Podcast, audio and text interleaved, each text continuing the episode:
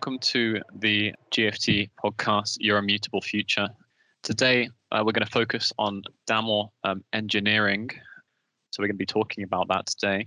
And we have a group of D A M L experts um, from G F T. And we're also uh, joined by one of the uh, D A M L language experts um, from Digital Assets. Um, so we have Bernard Elsner here from Digital Assets, Liam Ashenhurst from G F T U K, uh, Leonel Gaillard from uh, G F T Brazil, Piotr Ostrowski from G F T Poland, and David uh, Belinchon from G F T Spain.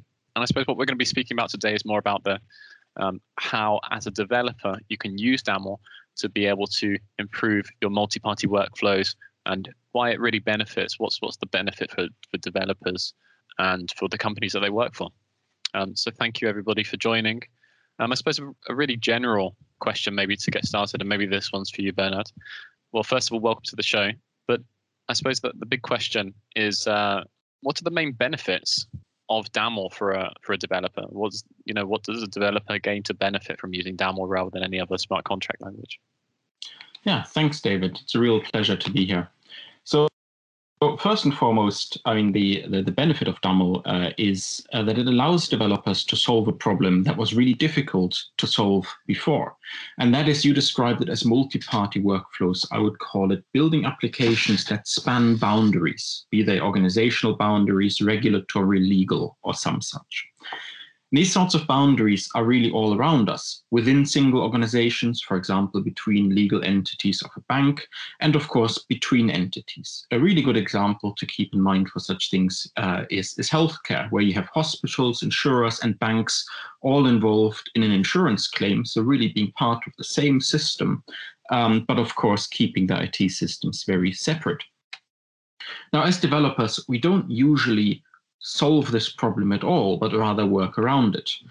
Solutions are either centralized with complex access controls and data segregation, or they're built as message-based systems with data replicated every, at every participant's.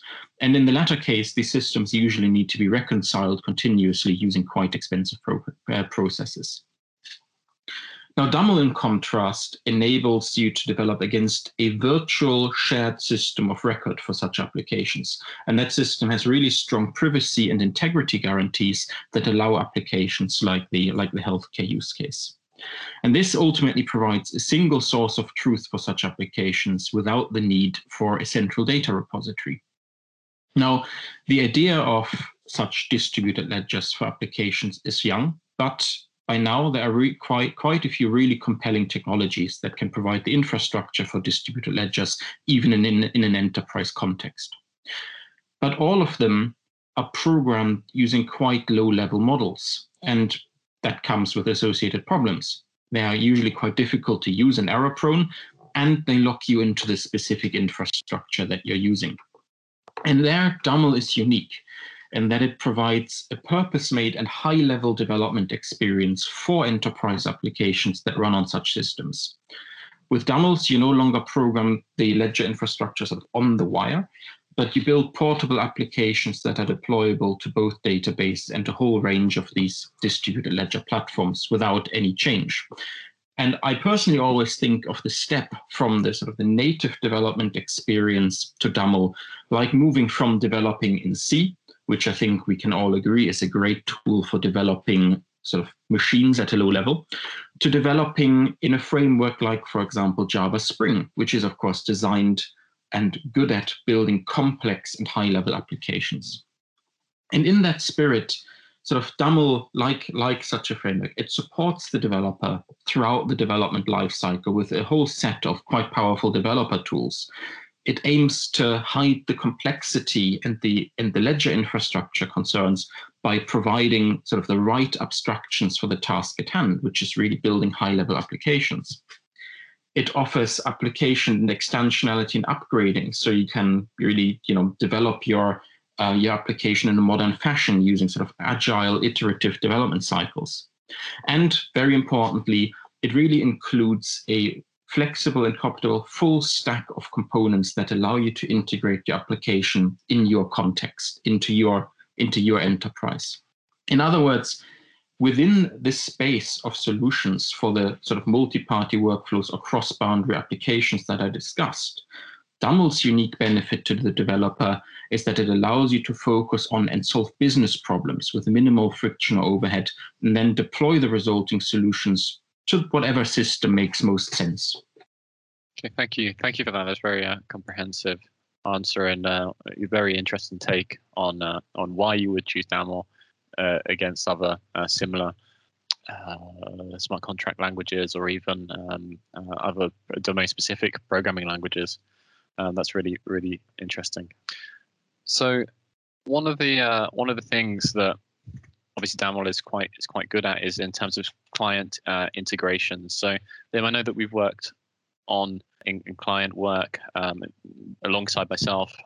And what would what would your take on on um, D A M L's success within clients? Is it around integration? Is it around prototyping? Is it around portability or another another area? Thanks, David. So I'd personally say it's around the innovation. So a common aspect that we've been finding with these problems that we've had, we've solved with D A M L, is that D A M L was by no means the only solution to the problem. They could each be resolved with what some would call more conventional technologies. The issue being that these conventional technologies tend to minimize the disruption to existing business processes, as uh, Bernhard mentioned, sometimes to the extent of even becoming a simple lift and shift.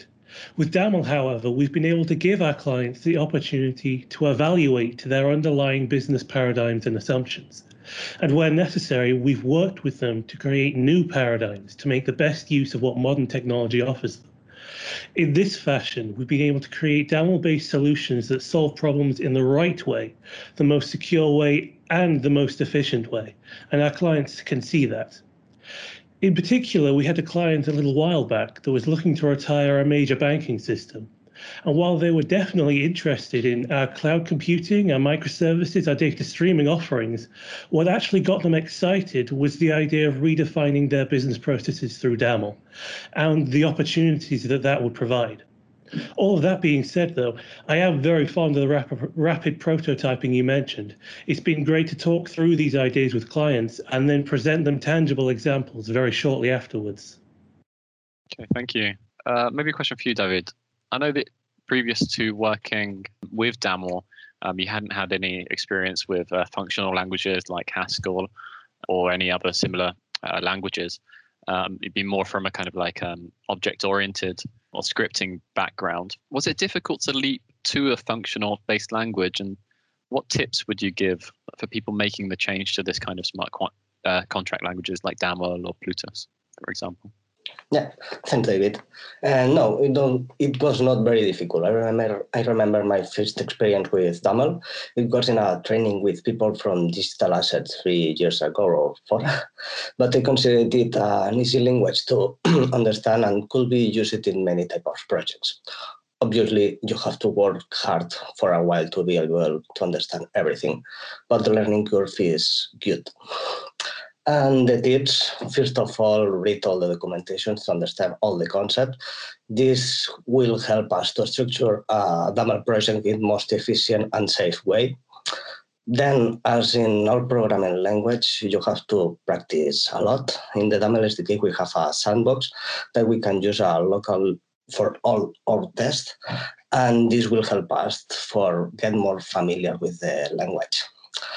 And finally, I think always test the code. D A M L has the, the scenarios that will help us to test our code in a very easy way. I believe with this and a little effort, everyone can learn D A M L. Yeah, I mean, in, fa in fact, I think when, when we were doing our initial training, you know, uh, the, uh, as you said, like the, the, the best, you know, the recommended way of doing this is obviously like a T D D kind of test first approach, and that's a great way to learn. So I think you're spot on uh, saying that uh, you should understand the code. Don't be, don't you know, don't don't be frightened to experiment and do new things, but also make sure you're testing well and you're te you're having that test first approach. Uh, that's that's excellent. Thank you. So uh, Lionel, uh, maybe one for you. Out of the D A M L toolset, so D A M L triggers, scripts, testing, uh, scenarios, what would you say you use most and and why? Yeah.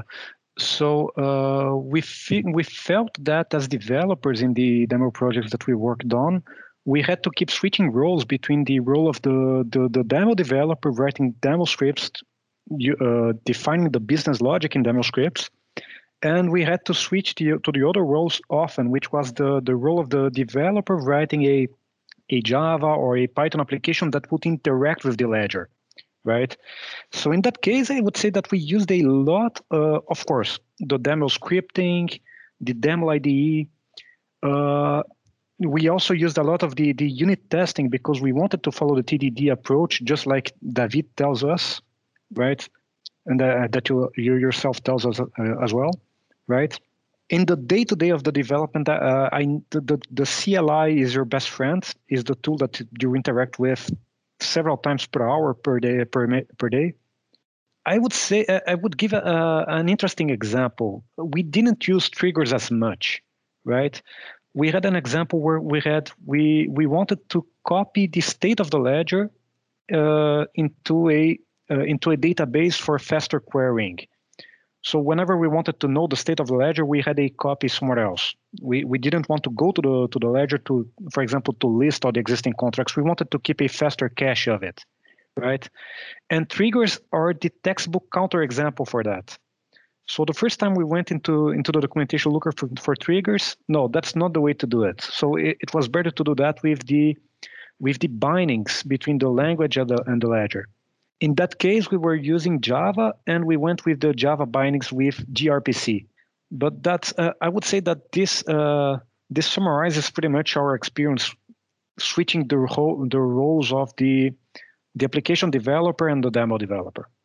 Okay, thank thank you. I mean, that, I can say from my from my side of my experience that things have really evolved in, in the right direction. So all of the you know triggers and scripts and Uh, have really, really helped improve um, efficiency, and and also things like uh, small things like um, like the I D E, like the linting on the I D E to be able to give you some some kind of suggestions around your code as well is is great. Um, so there's been some great evolution that I think in in in the whole tool set, which is really really good. Piotra, what would you say has been the most complex part of working with Daml, and what's been your your biggest achievement? Would you say? Mm, yeah. Uh, first of all, hello everybody. Uh, so, at first, I wanted to say that uh, the most difficult part of working with Daml would be to, you know, uh, deploy it on some production-ready ledgers. But since we do have uh, support from D A right now on this matter, and we have Project Daml, uh, I think that's out of the way. Uh, so, for now, from my experience, the hardest part of working with Daml would be the nature of the solution itself. And what I mean by that is uh, because it's still an emerging technology, it is constantly evolving. And although this process of improvements is, is really great, uh, it poses a challenge to developers if they want to stay up to date. Mm. So don't get me wrong, it's a great solution and a great learning experience that you should definitely go with. But uh, one must be aware of all of that when making technology choices. And uh, if you do make that decision to, to go with Daml, uh, I think you'll have uh, top-notch support, as well as, you know, you notice the product is really evolving and reacting to, to all the needs of people using it. Uh, but yeah, uh, so, so probably the, the, the actual nature of the solution itself. Mm. And the, the achievements in the matter of Daml. Uh, so I would say that, uh, as some of you probably know, in the past year I've been working on a bond issuance platform, and using Daml we were able to actually deliver this platform, the working solution that started from scratch in just a couple months. Uh, and from that couple months, majority of works was just integration with external systems, front-end work, and et cetera. So this is a real speed up when it comes to creating such complex solutions, because there's a whole bunch of things that just come out of the box and you don't need to take care of that. And uh, I, I wanted to add that for me, being able to just sit with a customer, talk about the requirements and prototype uh, as we go, uh, basically a working solution with, you know, all the transaction lineage, security, party separation, and so on, uh, is, is just, you know, from it Adam, adjusting as we go is, is just an extraordinary thing and a huge improvement to the way you work on the design with clients. And probably that's one of the main reasons I would I would highly recommend this solution to others. Thank, thank you for that, Piotr. But uh, having listened to the feedback from the G F T team, is there anything else you'd like to add? And uh, also, how, how can developers get more involved in DAML? Where do they need to go? What do they need to do? Yeah, sure. Uh, so first, let me start with the feedback part, um, and, and thank you for for being so frank about uh, about what you like and don't like with DAML. I'll start with a positive there. Um, both both Liam and and Piotr mentioned sort of the the, the speed of development, um, how how quick it is to do rapid prototyping, sort of solve solve innovate with DAML, uh, solving things the right way, or it, on the example of bond issuance, really getting something out in a in a matter of one or two months. And this is really sort of part, part of what we want to enable with DAML. Really fundamentally, we want to enable businesses to truly innovate, not just update the tech stack, but actually innovate on how they do business and what sort of business they can even do. But without the right technology, such an undertaking is a huge upfront investment. So we want to give them a route into that innovation that goes via sort of rapid prototyping, sort of cheap, cheap pilots, cheap and quick pilots, but a, a path that takes you all the way into production. And um, cloud cloud hosting like Project Double, which you mentioned, um, are certainly part of that. So it's really good um, to hear that, um, that that's working. On the other side, uh, you mentioned a little bit about sort of the switching back and forth between sort of the DAML world and the sort of the upstream application world, and that the sort of it's it's still not sort of completely completely smooth to integrate a sort of a DAML application into an overall solution. Um, and I, I absolutely accept that, but this is very much where we're currently trying to trying to improve more and more. It's really our sort of our our midterm vision to make to make the, the development experience between the DAML smart contracts and the upstream application as seamless as possible. And the example you mentioned about, for example, putting putting data into a queryable, queryable database, um, you know, we, we've had experiment, experimental components that do that out of the box, and we'll almost certainly revisit that, that topic. So over time, um, I think you'll find that more and more day-to-day development tasks will feel more integrated into the development experience, and you'll have less, less context switching involved. Now, on the on the involvement side, there's, of course, plenty of opportunity to involve, and it depends how deeply you want to go into it. The, the easiest thing, and probably the sort of the, the first thing you should do, uh, is to join the DAML forums on discuss dot daml dot com. You can post there about things you build, ask questions, discuss features or lack thereof, uh, give feedback, uh, and really just get to know the people um, that are building DAML and using DAML. The next thing you can do is to just get the word out, you know, talk about DAML at a meetup or run a small workshop for your colleagues or something like that, or just tell your friends about it. And if you really want to do something like an event or a meetup, we can help you with that as well. We can we can give you some materials or suggestions for the sort of thing that, that one could present there. Then sort of the next step up, I would say, if you really want to give back to the community, you could think about doing things like creating tutorials or examples. You know, you're all, you, you're all quite experienced DAML developers. I think uh, I, I think it was uh, Lionel who said you've been doing it for three years now. So tell people about what you learned, sort of the difficulties you had learning it and how you overcame that, or, or show them examples. And lastly, Uh, like every software ecosystem, there's always space for more integrations, right? And that plays into the sort of the, the tasks you mentioned, you know, of getting, getting your data into a queryable database, for example. You know, you can think about building A P I bindings for your favorite language or an integration into an application framework. I mentioned Java Spring earlier, for example. Or you could think about a data connector into a database, into a workflow automation tool or a C R M or E R P system or something like that, right? So really develop the boundary of the ecosystem to, to just make it a richer space which can do more things with less work. That's great. Thank you. And, th and thank you, Bernard, for, for taking the time out for um, to come and uh, speak with us today. It's been a real pleasure. And thank you to the rest of the, the G F T, uh, to, to the G F T team. It's been a real pleasure to speak to you all. And um, for everybody listening in at home, uh, thank you for listening in, and tune in to the next episode of Your Immutable Future from, from G F T.